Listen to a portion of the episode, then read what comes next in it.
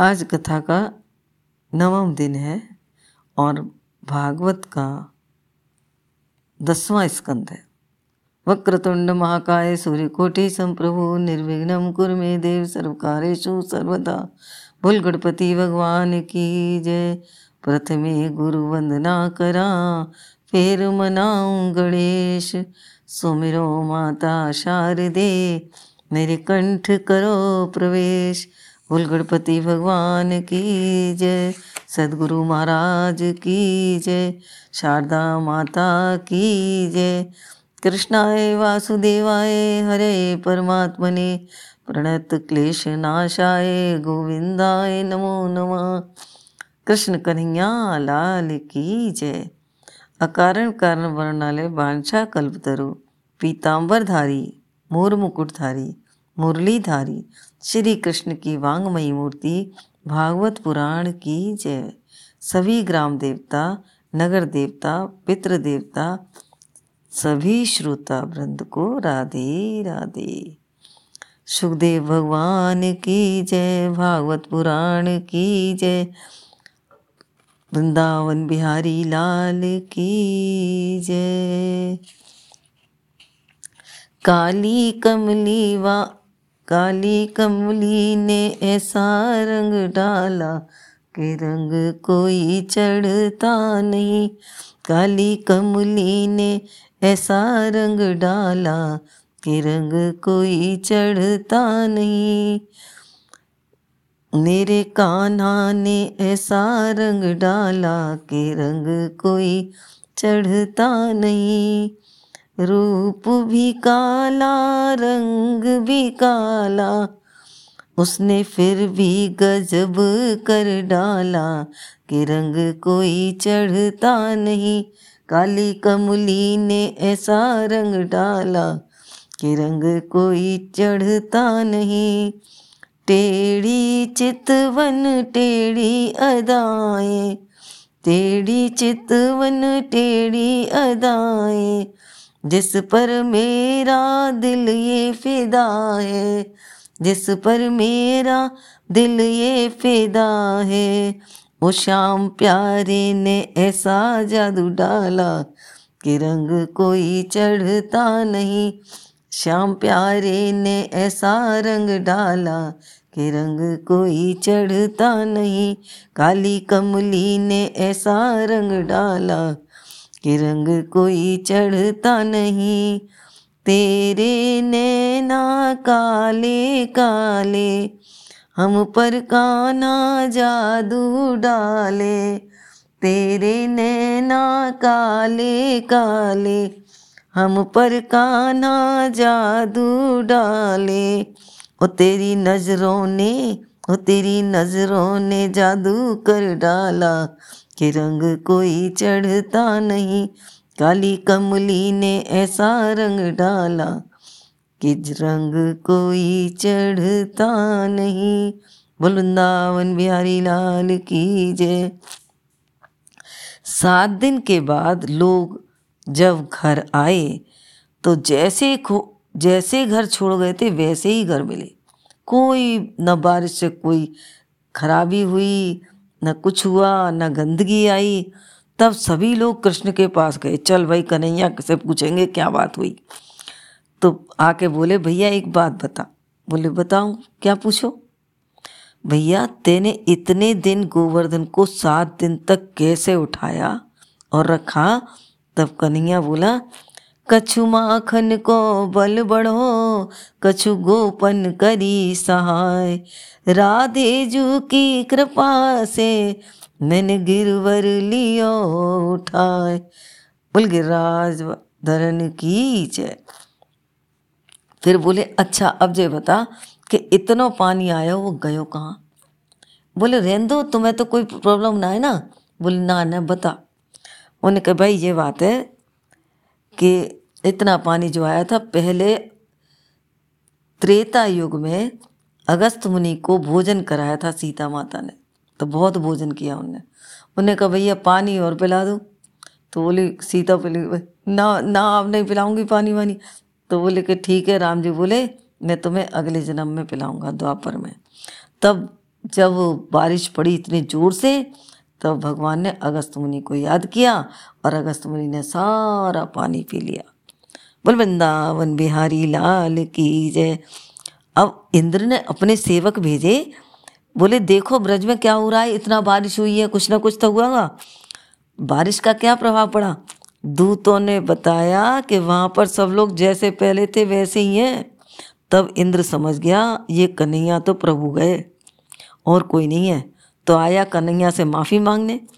कृष्ण ने कहा, मैं तुम्हें आशीर्वाद देता हूँ, क्योंकि तुमने सात दिन तक मेरे गोप गोपियों को मेरे साथ रखा। कहा कि, इंद्र, तुम ऐश्वर्य को प्राप्त करो। बोल, वृंदावन बिहारी लाल की जय। अब एक दिन क्या हुआ? गौचारण के लिए बोले कि, मैया, मैं भी गाय चराने जाऊँगा। ए, बेटा, तू तो बहुत छोटा है, भी कहाँ जाएगा गाय चराने? बोले, ना, मैं जाऊँगा गोप ग्वालन के संग। गोप ग्वालन से मैया बोली, भैया, जाए छोटे छोटे गैया बच्चा दे देना, जो बड़े बड़े ना संभाल सके।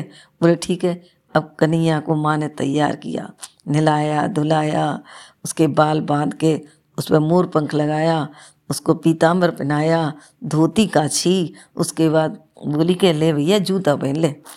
बोले भैया मैं ना जूता पहनूँ। बोले, क्यों? कि मेरी सारी गैया ने जूता पहना अरे भैया, गैया ने कौन जूता पहनावे? तो बोले, गैया ने जूता ना पहना हो तो मैं भी ना पहनूँ? बोले, ठीक है तो भैया, तू जा। सब गायों को लेके चल दिए। अब दिवाली से आठ दिन बाद गोपाष्टमी आती है। उस दिन गोप गालों को संग संग चराने, गऊ चराने के लिए ले गए। अब कहते गए, फूलों की बाजूबंद फूलन की माला गऊ चरावे जाए नद लाला, फूलन की बाजूबंद फूलन की माला गई चरावे जावे नद लाला। आज भी ब्रज में ये रीति अपनाई जाती है। अष्टमी के दिन सुबह सुबह गोप, ग्वाले और गाय और कृष्ण और बलराम दोनों जाते हैं। बोल वृंदावन बिहारी लाल की जय। अब दूसरे दिन आ गए तो कृष्ण को तो बड़ा ही हो गए, वो तो गौ गौ चराने जाने लगे। दूसरे दिन ऐसे मोर और मोरनी आ गए आँगन में। तो बोले, मैया जी कौन है? कि जी मोर है। जी कौन है? कि मोरनी। तो जी मोरनी कौन है? बोले, इसकी बहू है। तो भैया, मैं भी बहू लाऊँगा। बोले, अरे, कैसी बात करे भाई? तू इतना छोटा सा बच्चा है।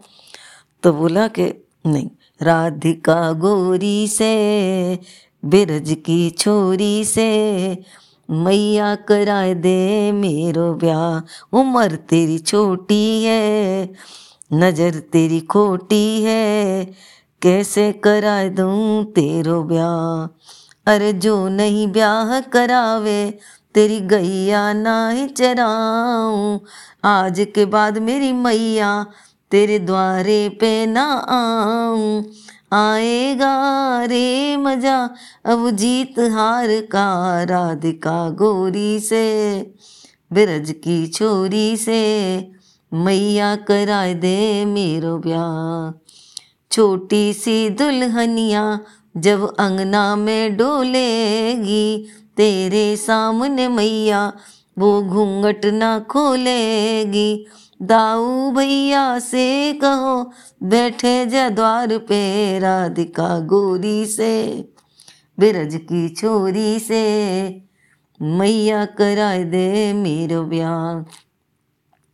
चंदन की चौकी पे मैया तुझको बैठाऊं, अपनी राधा गोरी से तेरे चरण दबाऊं, भोजन में बनवाऊँगा छप्पन प्रकार के राधिका गोरी से, बिरज की छोरी से। मैया कराए दे मेरो ब्याह। सुन बातें लाला की मैया मन में हर्षावे कहीं नज़र ना लग जाए, मेरे जलाल को राधिका गोरी से, बिरज की छोरी से, मैया कराए दे मेरो ब्याह। ऐसे करके भगवान ने बड़े बड़े मैया बहुत बहुत दुलार करती है, बहुत नज़र उतारती है, मैया को बहुत अच्छा लगता है। आगे फिर क्या हुआ? एक दिन अगासुर का वध करा। कैसे करा? कि वहाँ रोज जाते थे गोचराने। वहाँ अघासुर अजगर की गुफा बना के बैठा हुआ था। ये कौन था? ये पूतना और बकासुर का भाई था। अष्टावक्र ने इसको शाप दिया था। एक दिन अष्टावक्र जी जा रहे थे। अष्टावक्र आठ तरफ़ से मुड़े हुए थे। तो उनको देख देख के ये नकल निकालने लगा। तब अष्टावक्र ने कहा तू भी ऐसा ही हो जाए जहाँ सांप बन, तू भी ऐसे ही टेढ़ा मेढ़ा चलियो जब से शापित था तो अगासुर के सारे बच्चे बोले कि चलो काना वहीं में चले। काना तो जानता था कुछ ना कुछ गड़बड़, सब गोप वाले घुस गए। काना तू भी आ। अब वो अगासुर जो था, वो अपना मुँह नहीं बंद करे। जब तक कृष्ण ना आवे, उसका टारगेट पूरा नहीं हो रहा। कृष्ण जैसे ही गए सो ही उसने मुँह बंद कर लिया। अब बोले, अरे, करेंगे हम तो मरे हमारा तो जीव घुट रहा है। जीव घुट रहा है तो उन्हें कही तब भगवान ने अपना अपना रूप, अपना शरीर बढ़ाया। बढ़ाया तो उसका पेट फट गया और सारे लोग निकले आए। वो वृंदावन बिहारी लाल की जय। एक दिन एक बकासुर, बक बगुला बन के बैठा। जैसे आवे तो यूँ सोचे कि कृष्ण आए तो मैं इसको खा जाऊँ। कृष्ण जैसे गया, कृष्ण पहले समझ गए। उनने लेके उसकी दोनों चोंच से न्योच फाड़ के मार दिया। वृंदावन बिहारी लाल की जय। अब एक दिन क्या हुआ? वहाँ पे सबने कहा कि ऐसा करो भैया, सब अपने अपने घर से खाना बनवा के लाओ। उन्होंने कहा, ठीक है। मधुमंगल ने जाके अपनी माँ से कही। मधुमंगल बोल की माँ बोली भैया, हमारे तो खट्टी छाछ पड़ी है, तू कहते बाकी कड़ी बना दो। मैंने कहा, ठीक है, जी बना दे भैया। और सब लोग जो बढ़िया बढ़िया माल लाए थे वो तो आगे आगे बैठे। मधुमंगल बेचारों कड़ी को लेके भी पीछे बैठ गया। और कृष्ण की निगाह मधुमंगल पे। अब सारे लोग खिलाने लगे। बोले, मधुमंगल तुला का काल आया है? मधुमंगल के इतनी देर में जब मेरे पास आएगा कड़ी है गरम गरम ही पी गया। पी गया तो वाकई मुँह पे थोड़ी बहुत लगी रही।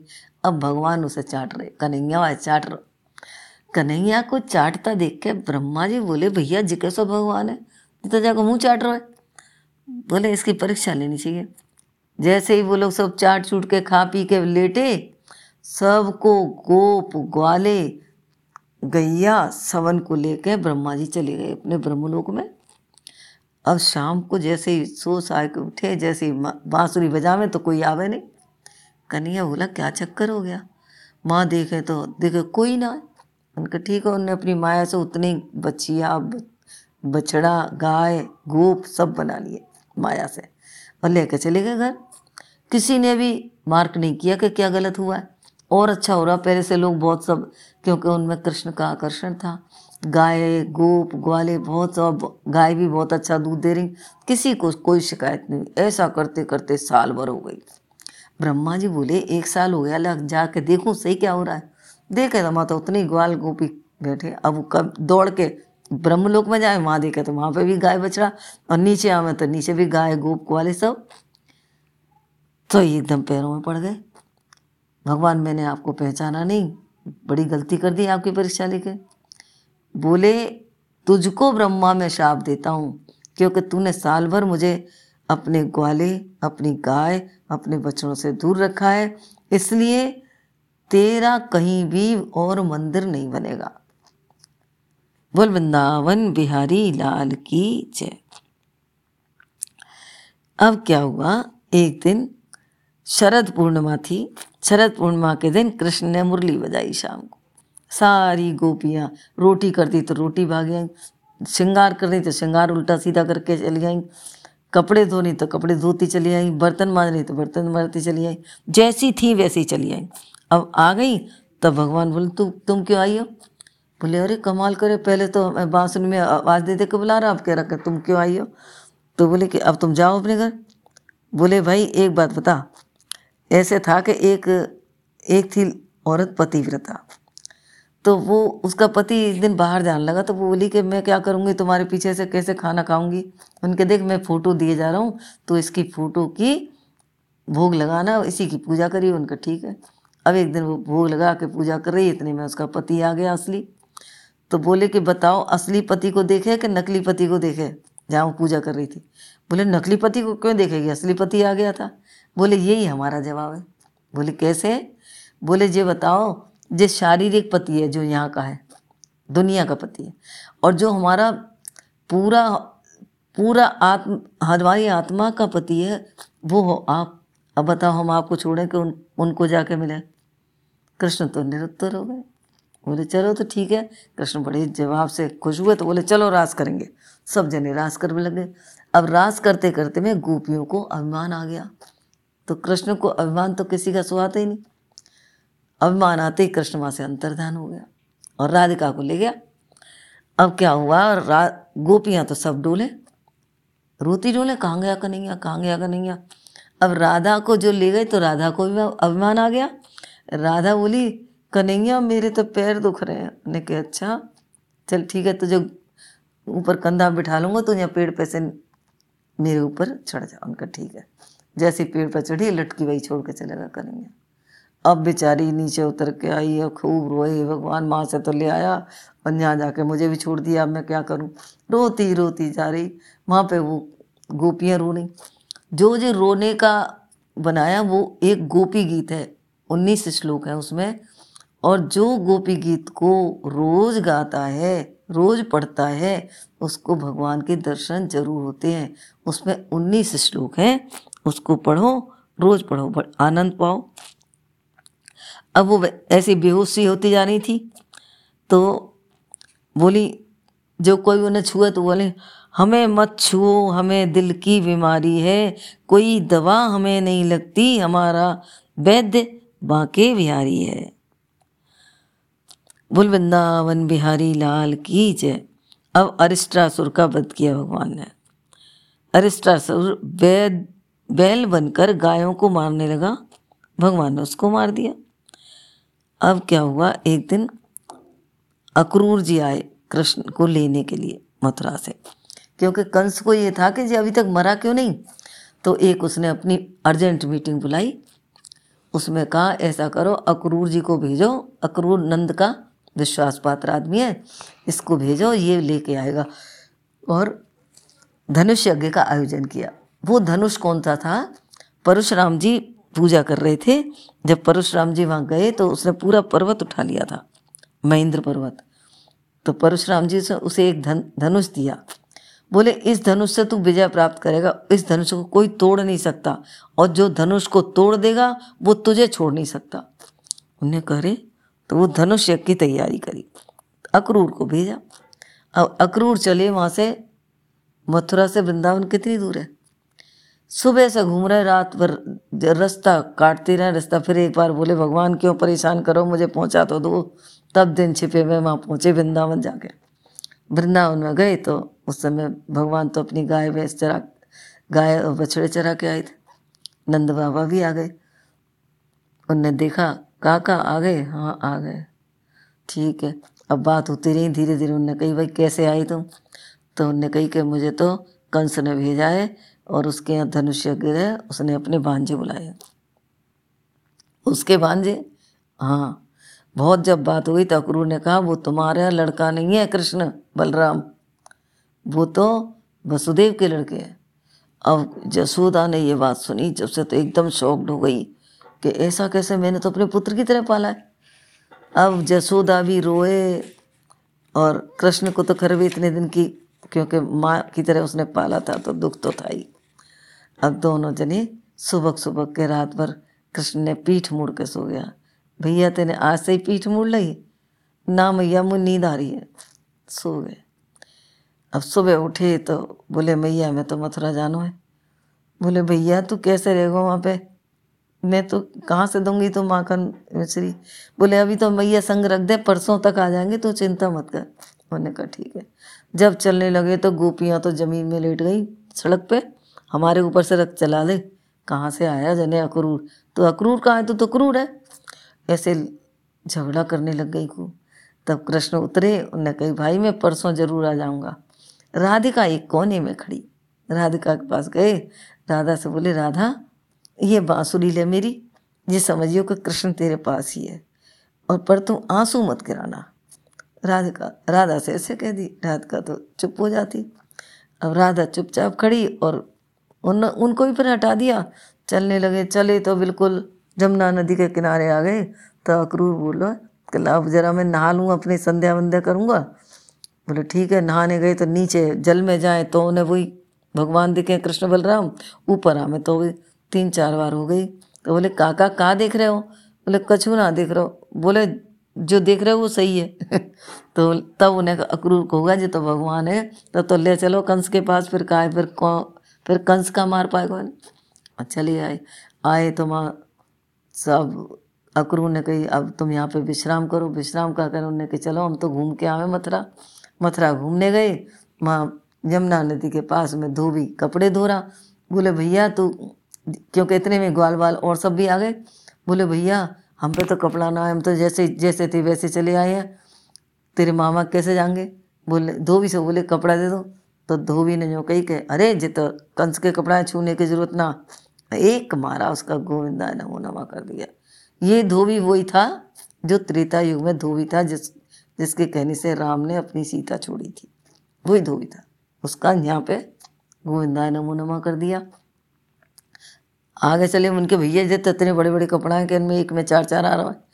तो उन्हें कोई बात नहीं, दर्जी पे ले चलते दर्जी का गए, उनने सीधे अपने कपड़े सही सेट कर दिए, सेट कर दिए, फिर बोले, भैया, अब तो चंदन चाहिए चंदन चाहिए। इधर वो जा रही थी कुब्जा ना कुब्जा जा रही थी, चंदन लगाती थी कंस के। तो बोले, अरे सुंदरी, कहाँ जा रही हो? बोले, अरे, मैं तो चंदन लगाऊँगी, कंस राजा के जा रही हूँ। हमारे भी चंदन लगा दोगी? लगा दूँगी। सुंदरी कह दी कुछ सुंदरी ना कहते तो? जाती वो तो। तो वो उसने चंदन लगाया, फिर बोले, आपसे हमने सुंदरी कहा था ना, अब तुम्हें ऐसे करते, एक पैर पे पैर रखा उसके और एक सिर पे रखा हाथ और एक ठोड़ी में झट खींच के उनने तो सीधी कर दी, सुंदरी बना दी। बोल, वृंदावन बिहारी लाल की जय। उनने उसको सुंदरी बना दिया। उसके बाद बोले भैया, एक माला और चाहिएगी। उनका, ठीक है, सुदामा माली। उसे पकड़ा माली ने उसको माला पहना दी। अब पूरे बन गए। ब्रजवासी, अब पहुँचे कहाँ?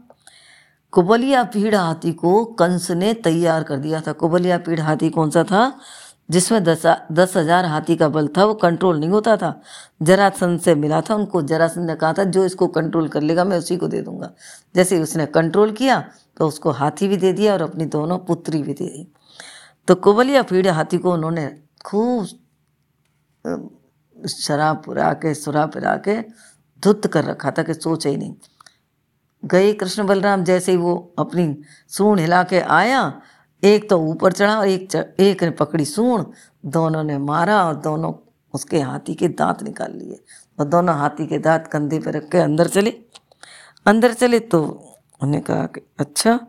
अंदर चले तो बोले मुस्टिक चर मुस्टिक और चारून दोनों से लड़ना पड़ेगा। बोले, भैया, तुम कुछ तो सोचो। हम कितने छोटे छोटे बच्चा, ग्यारह साल ग्यारह साल और बावन दिन के थे। तो बोले कि, हम इतने छोटे बच्चा जो इतने बड़े बड़े मुस्टिक और चारों दोनों। बोले, इनसे, बोले, नहीं, इनसे ही लड़ना पड़ेगा। कंस के आगे कोई बोल नहीं सकता था। लड़ाई हुई। दोनों ने एक एक संभाल लिया। दोनों का गोविंदा नमो नमा कर दिया। गोविंदा नमो नमा करते कंस भाजने लगा। सो एकदम दौड़ के गए और सीढ़ियों से पकड़ लिए। मामा जाए कहाँ? मामा के बाल खींच के, बोले, तेने मेरी माँ के बाल ऐसे ही खींचे थे ना, बाल खींच के नीचे डाल लिया और तुम मारे तो गोविंदाय नमो नमो हो गया।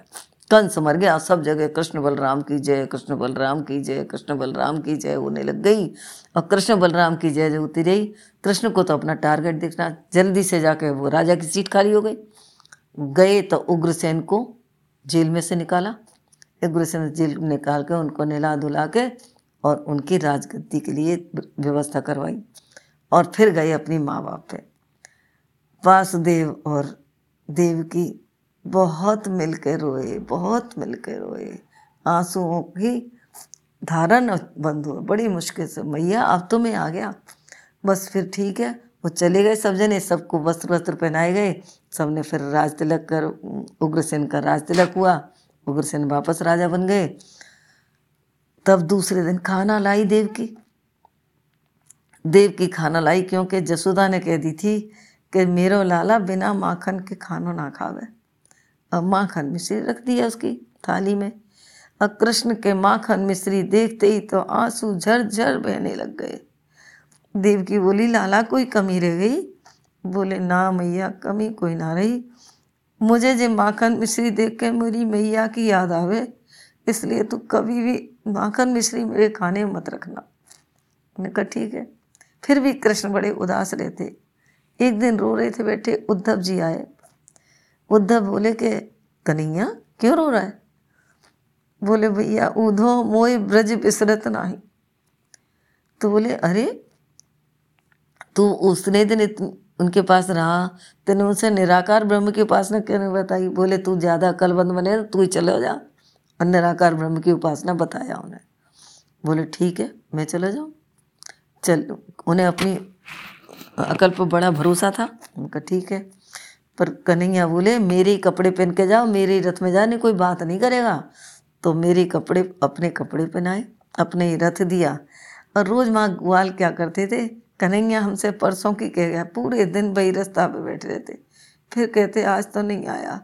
अब एक दिन क्या हुआ? एक दिन दिन छिपा हो रहा। जब देखें तो रथ आ रहा। अरे जी तो कन्हैया को रथ है। आए, सब लोग इकट्ठे हो गए। कन्हैया कन्हैया पर जहाँ देखा वो दूसरा आदमी तो नीचे चल दिए। फिर उनके, भैया, कोई बात ना, मैं कन्हैया नहीं भेजी हूँ। बोले तुम तुम्हें संदेश दे, कहा संदेश दियो, कहा संदेश दियो? अरे, वो चिट्ठी निकाले, इतने वो चिट्ठी फाड़ दी बाकी तो। सीना झपटी करके। फिर बोले, जसोदा मैया कहाँ रहे? बोले, भैया जही नाली के सहारे सारा चलो जा जहाँ नाली ख़त्म हुई ना वहीं पे जसोदा का घर है। बोले भाई नाली काय की है? बोले जे ज, पानी की नाली नहीं है। जसोदा रोवे बाकी नाली है। जे जसोदा घर गए। जसोदा के घर तुम जो अरे भैया चुप रहो मेरा लाला सो रो ऐसा पागलपन हो गया कृष्ण के प्रति। गया तो उद्धव था कि दो दिन में सबको सही कर आऊँगा। छः महीने में आया और आधा पागल होके आया। तब आया तो बोले कन्हैया, वास्तव में तेरी, तुझे माँ बहुत याद करते हैं लोग। बोल, वृंदावन बिहारी लाल की जय। अब थोड़े दिन बाद क्या हुआ? तो अब आया छः महीने बाद, तब आके देखा तो हाल खराब। ऊदो है गयो सूधो, सुन गोपिन के बोल। ज्ञान बजाई डुगडुगी और प्रेम बजायो ढोल। बोल, वृंदावन बिहारी लाल की जय। उधो ने बताया था, निराकार ब्रह्म की उपासना करो। तब गोपी बोली उधो मन न भय दस बीस, एक हु तो सो गयो श्याम संग, को आधारे ईस। उधो मन न भये दस बीस। उधो ऐसी ऐसी बातें सुन के आया। कृष्ण को सुनाई। कृष्ण भी बड़े बेहाल हो गए। फिर थोड़े दिन में वो देव की बोली, भैया जो तो नहीं तो वही गोकुल के, वृंदावन के चक्कर में रह गो जाए ऐसे करो। इसका भी दिमाग थोड़ा सही होगा। अभी तक तो जाने गौए चराई है ग्वारिया है इसे राजनीति की बात भी नहीं आती, इसे राजसी बातें भी नहीं आती। इसको पढ़ने को भी। गर्गाचार्य जी बुलाए गए, उनका जनेऊ कराया, फिर उन्हें संदीप मुनि के आश्रम में उज्जैन में भेजा गया पढ़ने। चौंसठ दिन में चौंसठ विद्या सीख ली उनने। वहीं पे उनकी सुदामा से मित्रता हुई। मित्रता के बस एक दिन सुदामा और कृष्ण को कहा गया कि, समधा लाओ। समधा लेने जंगल में गए। जब माँ गुरु माता ने उनको एक एक मुट्ठी चना दिए थे तो सुदामा को दे दिए, कि कृष्ण को भी दे दियो। अब रात हो गई वहाँ पे तो एक पेड़ पर एक ऊपर, एक नीचे। दोनों अलग अलग पेड़ पे थे। तो भैया देखे तो वो, अब उन्हें लगी भूख। सुदामा ने पूरे के पूरे चने खा लिए। कन्हैया बोलो, क्यों? तो भैया भूख बहुत लगी है। बोले, भूख तो मेरे को भी लगी है। बोले कि, तू कट कट कट कट क्या कर रहा? तू चना तो ना खा रहा? बोले, ना भैया, मेरे तो ठंड के मारे दांत कट कट आ रहे हैं। उन्होंने कहा अच्छा अब सुबह उठे। तो बोले, गौ, जो गुरु माता ने हमें दिए थी चना कहाँ है बोले, वो तो मैंने खा लिए। तब भगवान ने श्राप दे दिया, तू श्री विहीन हो जा। किसी का भाग कभी नहीं खाना चाहिए। गुरु दक्षिणा में गुरु का भरा जो पुत्र मर गया था, उसको लेके आए और गुरु जी की दक्षिणा दी। अब क्या हुआ? यहाँ आए तो जरासंध की जो पुत्री थी, अस्थि प्राप्ति, वो ही कंस को ब्याई थी। तो कंस के पास से वो जब वहाँ गई, कंस मर गया था तो बोली जाके कि कि पिताजी, हमारे पति को कोई नहीं मार सकता था, कृष्ण ने मार दिया। उन्होंने कहा, ठीक है, कृष्ण बार आए उन्हें लेके आक्रमण कर दिया। सत्रह बार जरासंध को हराया। अठारहवीं बार जरासंध ने क्या किया? ब्राह्मण लगा दिए कि, भजन, पूजा, कीर्तन, यज्ञ करो, मैं जीतना चाहिए, नहीं जीतूँगा तो तुम सबको मार दूँगा। भगवान ने कही अगर ये सारे वाले ब्राह्मणों को मारेगा तो इसका दोष तो हम पे ही लगेगा।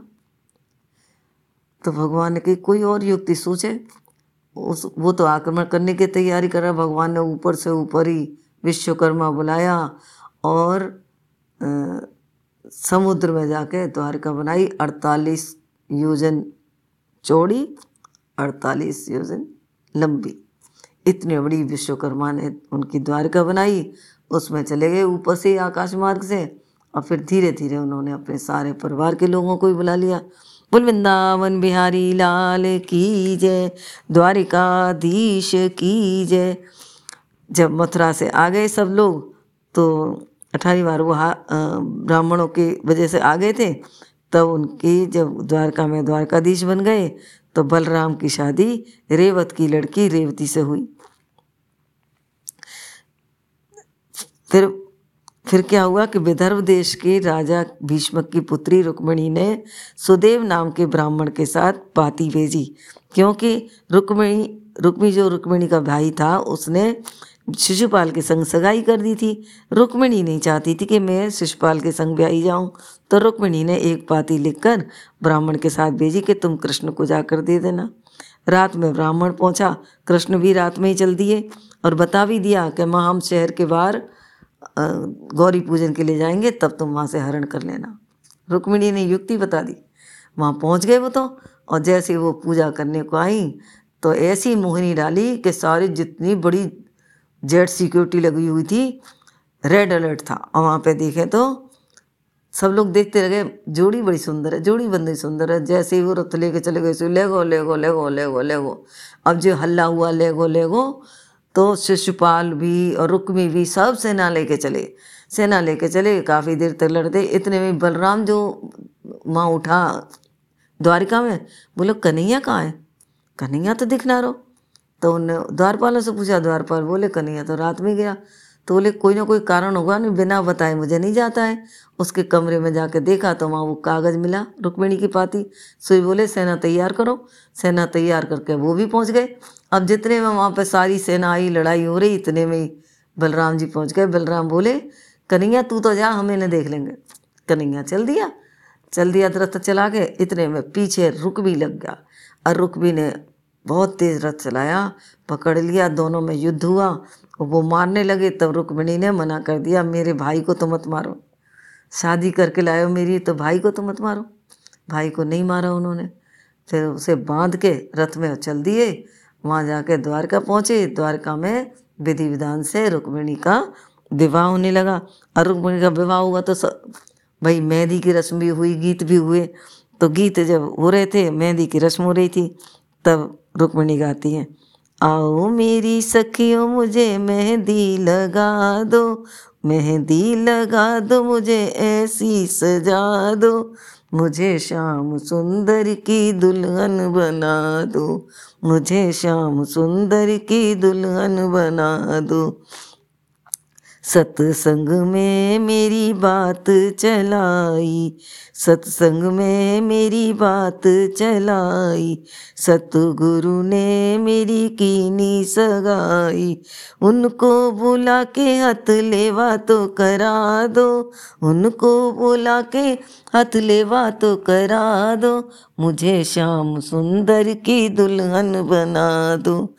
ऐसा पहनू ऐसी पहनू चूड़ी जो कबहू न टूटे, ऐसा वर ढूंढू जो कबहू न रूटे अटल सुहाग किए बिंदिया लगा दो, अटल सुहाग किए बिंदिया लगा दो। मुझे श्याम सुंदर की दुल्हन बना दो, ऐसी ओढ़ू चुनरी जो रंग नहीं छूटे। ऐसी ओढ़ू चुनरी जो रंग नहीं छूटे। ऐसा वर ढूंढू जो कबहू न रूटे ऐसा वर ढूंढू जो कबहू न रूटे आज मेरी मोतियों से मांग भरा दो। आज मेरी मोतियों से मांग भरा तो मुझे श्याम सुंदर की दुल्हन बना दो। मुझे श्याम सुंदर की दुल्हन बना दो। ऐसे वर को क्या वरूं जो जीवे और मर जाए? वर बरिए गोपाल को, मेरो चुड़ लो अमर हो जाए। रुक्मणी माता की जय, द्वारिकाधीश की जय, रुक्मणी रानी की जय। आज की कथा का यही विश्राम, आप सबको मेरा प्रणाम। बोल भागवत पुराण की जय, सुखदेव भगवान की जय, कृष्ण कन्हैया लाल की जय, राधा रानी की जय, हनुमान जी महाराज की जय। सब लोगों को मेरा राधे राधे। अब कल की कथा में कृष्ण के जो और अन्य सोलह हज़ार एक सौ सात विवाह हुए, उनका वर्णन होगा और उनके बच्चों का वर्णन होगा। कल की कथा कल होगी। आज का विश्राम यही। सबको राधे राधे।